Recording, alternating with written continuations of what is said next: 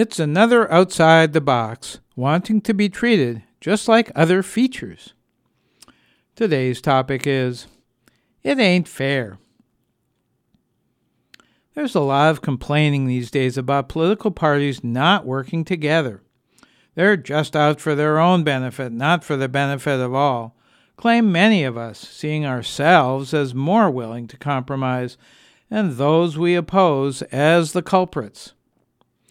But I think we're all culprits these days. The political divide is part of a larger issue.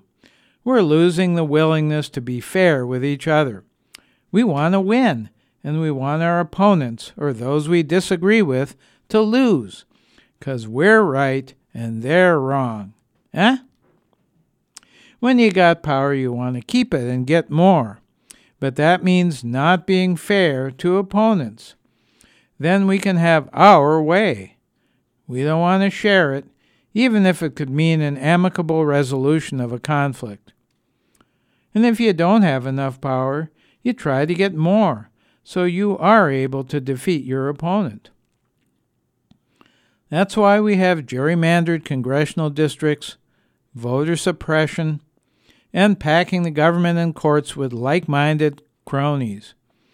It's why politicians claim perfection while they try to criticize opponents for everything that's bad in the world.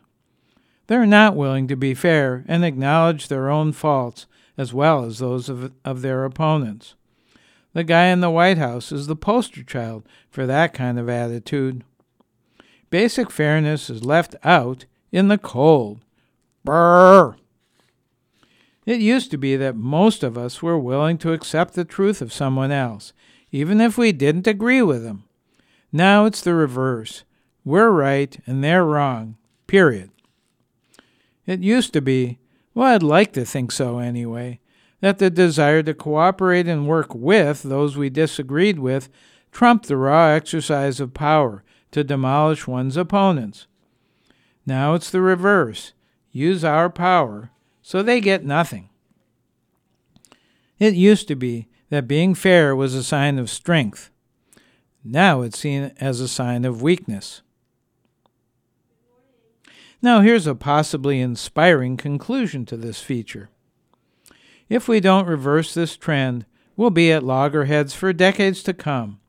It means looking first for points of agreement with opponents, not just where we differ. It means sometimes we win, sometimes we lose, but we always respect those we disagree with. It means speaking out for fairness and for our opponents, and expecting they will do the same. But being truly fair requires more than those nice sounding platitudes I just gave. It means that we become obsessed with a redistribution of power. It means that if we have power over someone else, we let go of it. Parents and children, employers and employees, teachers and students, congresspeople, and those they supposedly represent. If they have power over us, we can refuse to recognize it and demand that power be returned to us, so we all have relatively equal amounts. Town meetings are a political example of this. Worker ownership is an economic one. Consensus decision making is a social form. And those most affected should have many of the loudest voices.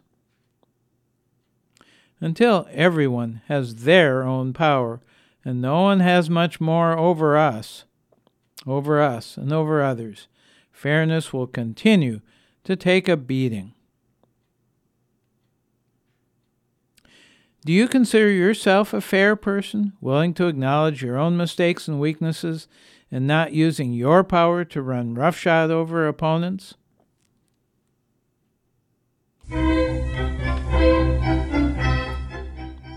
I'm Larry Dansinger, trying to give power back to others whenever possible.